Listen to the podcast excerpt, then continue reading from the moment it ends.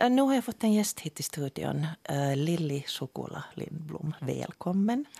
Du ser lite trött men lycklig ut. Gör det? God morgon. God morgon. Alla lyssnare. Ja, du hade en trevlig kväll igår. Jag hade en trevlig kväll, jo. Absolut. Vi firade Sjukhusclowner RFs 15-årsjubileum.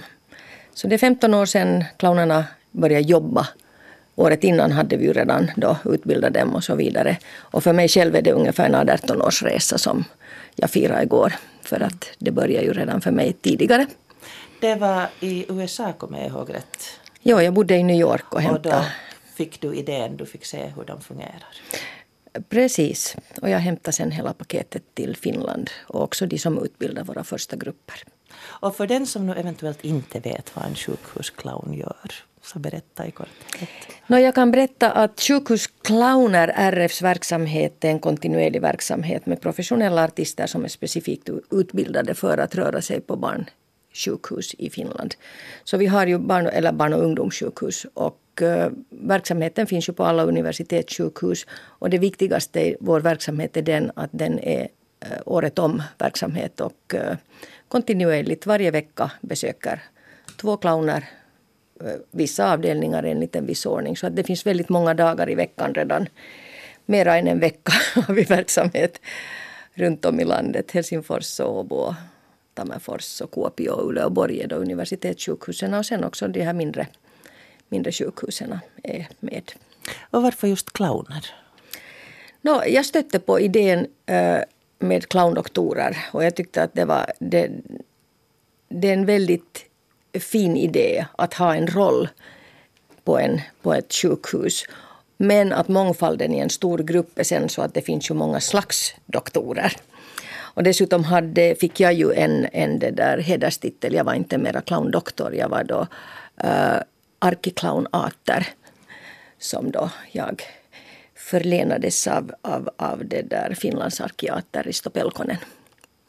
Och vad gör clownen då? Alltså vad, vad är Clowner, alltså, clowner ska få oss att skratta. No, clowner ska nog pigga upp vardagen. Vi kommer ju mitt i vardagen, vårdvardagen, så vi är ju inte på något sätt att uppträda med färdiga. Vi, har ju, vi är beredda.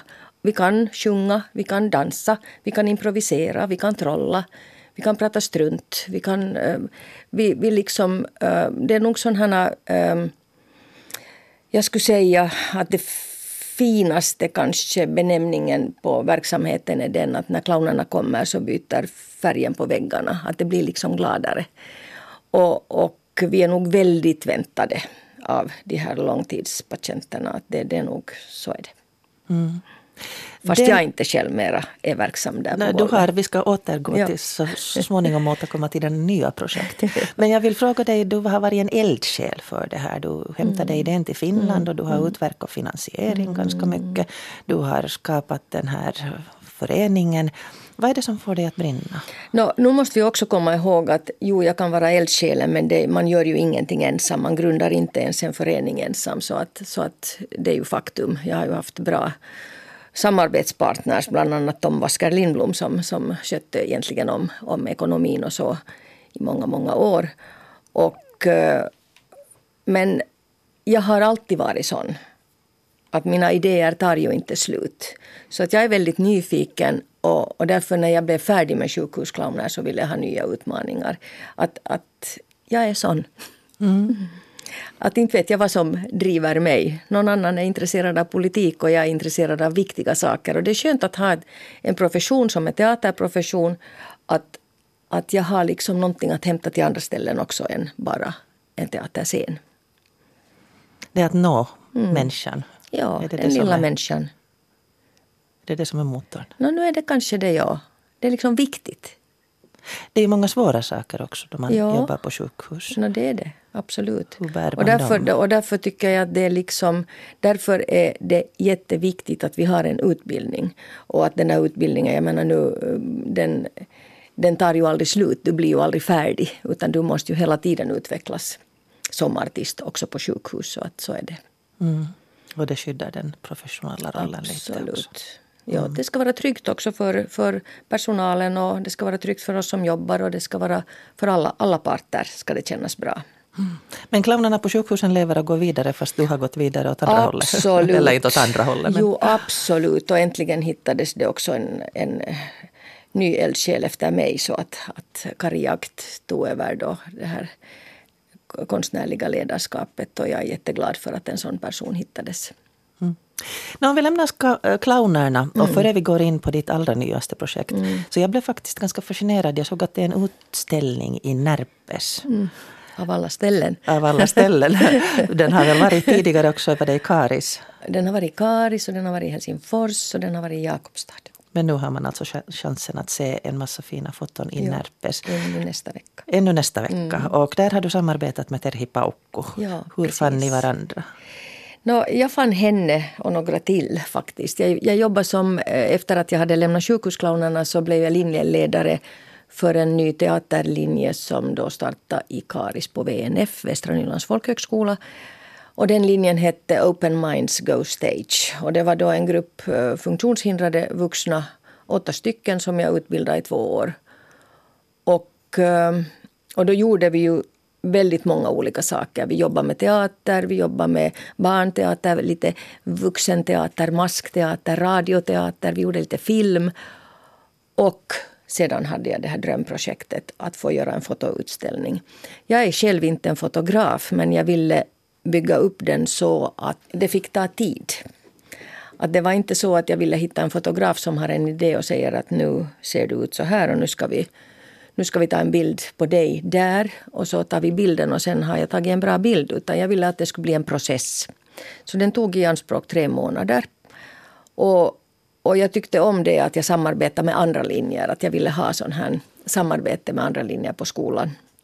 Och då erbjöd jag det här till fotolinjen på Västra Nylands folkhögskola och de nappade på det. Och det var då tre, tre av eleverna som det där eh, kom med.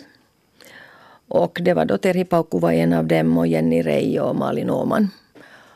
Och så vi började med, med mina elever började ju så att, att de gjorde en, vi gjorde en lång stor mindmap på bordet och började drömma om olika saker vi skulle vilja göra eller vem vi skulle vilja vara. Och, och då delar vi upp det så att det är jag själv som jag är. Det är en bild, så det blev en trilogi. Och den andra bilden var min yrkesdröm, min riktiga yrkesdröm. Vad skulle jag på riktigt vilja vara? Och den tredje var vem vill jag vara som artist? Min artistdröm. Och första problemet kom kanske i det skede när vi hade sen då började närma oss så att säga valet, att vi, eller vilka vi väljer, så var det ju flera av mina elever som hade tre drömmar om artister eller fyra yrken. Och det var lite gråt och skrik och jag sa att hej, att nu är det så här att ni går i skola och nu ska vi lära oss att kill darlings betyder att jo, fast vi har fyra så ska vi välja en som vi tycker mest om.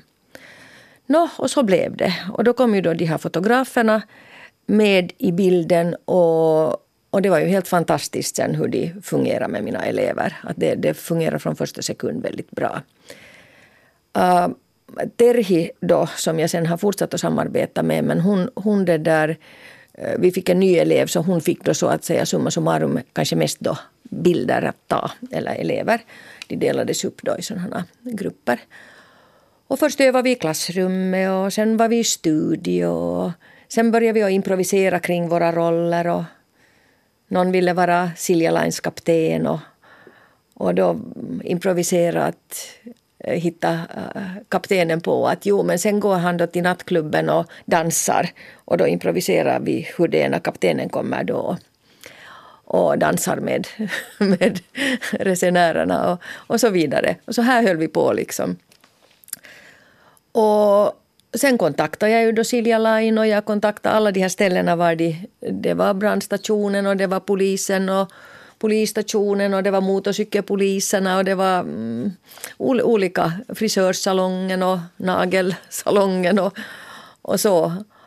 Och så började vi ta provbilder och de tog vi då i klassen. Så vi hade på scenen hade vi då olika poséer att de fick liksom öva olika, så att de faktiskt jobbade, de blev väldigt vana med kameran som var väldigt nära dem hela tiden.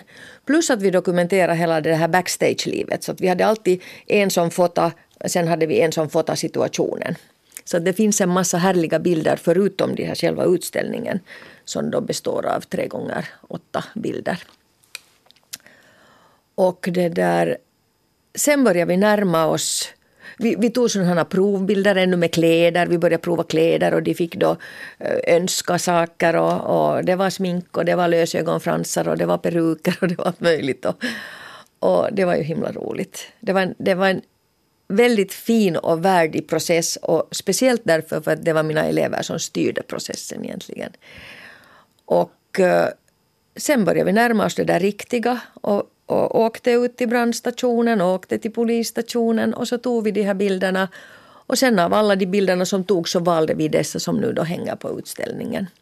Men sen har vi då en, vid sidan om så har vi en show som vi kan visa då hur det gick till på riktigt när vi var på, i djurparken med djurskötaren och det var liksom vad allt som hände på brandstationen. Och, och det, var, det var nog helt fantastiskt. Det låter helt underbart. Och, och det är en underbar utställning. Jag bestämde ganska genast då när den hade hängt då första gången på skolan att det här är en, en utställning jag måste rädda. Att jag måste ta över den och förvalta den. För om inte jag gör det så då glöms den i någon skrubb kanske och försvinner. Det här är en sån här, den är väldigt inspirerande och det är det som jag hoppas att den ska inspirera andra också.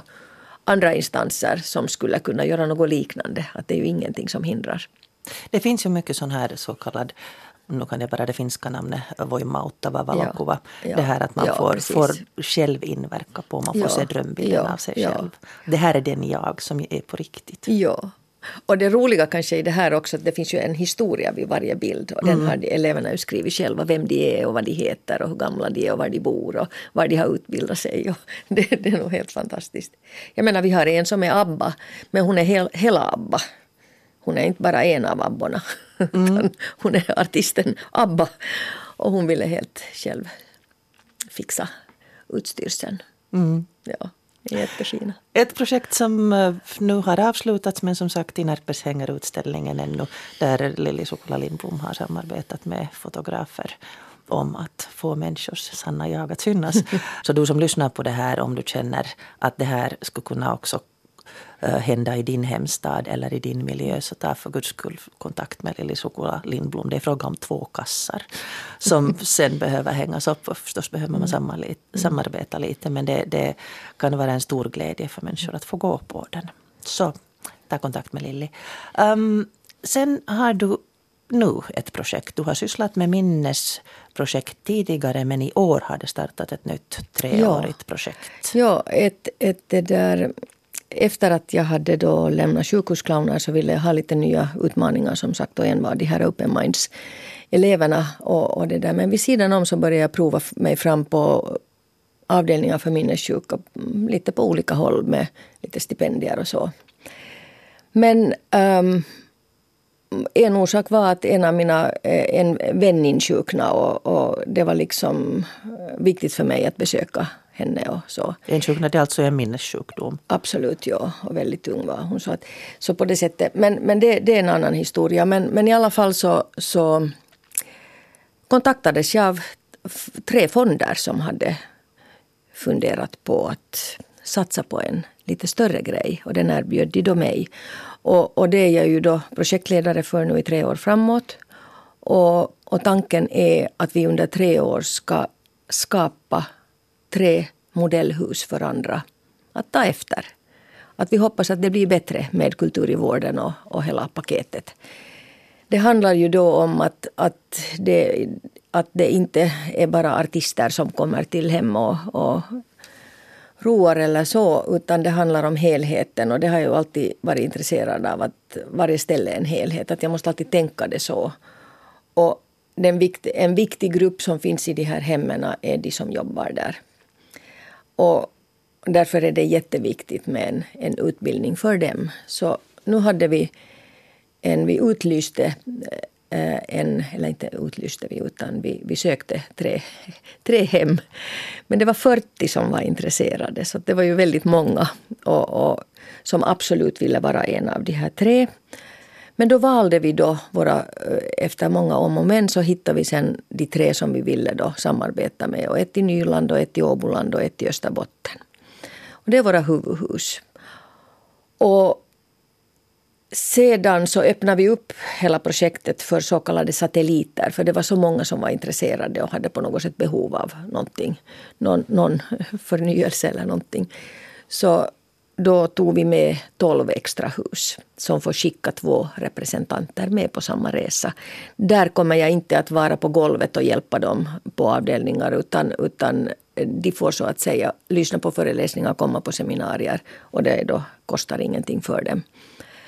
Men i de här så kallade huvudhusen så där har vi då en utbildning som pågår som börjar nu i september och där är då min partner eh, eh, Taina Semi som drar utbildningen för dem.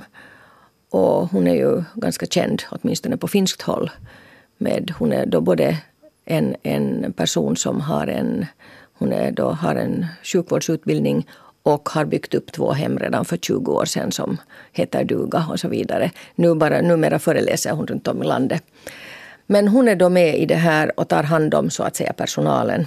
Och eh, och vid sidan om så plockar vi in skolor med, med eh, närvårdare eller utbild, där det utbildas människor som kommer på praktik till de här hemmen. Alltså de är en del av den här, det här paketet. Vi har familjerna som vi önskar att ska bli en resurs istället för en börda för personalen.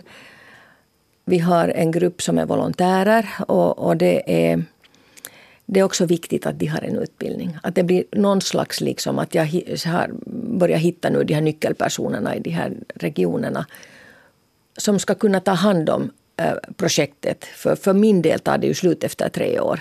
Men det ska finnas en exitplan för att vad händer sen efter tre år på de här ställena. Men vad är, det som, vad är essensen, alltså vad är det som ni strävar efter? Äh, eller, eller finns det en färdig tanke? No, det, no, dels är det ju en resa, vi vet ju inte riktigt vad, vad som händer efter tre år på de här ställena. Vi, ska, vi tänker att att det är många saker som blir bättre. Men vi kommer inte med en modell att gör så här ha bingo tre gånger i veckan istället för en gång i veckan och bada bastu oftare eller mera sällan eller ät godare mat eller så.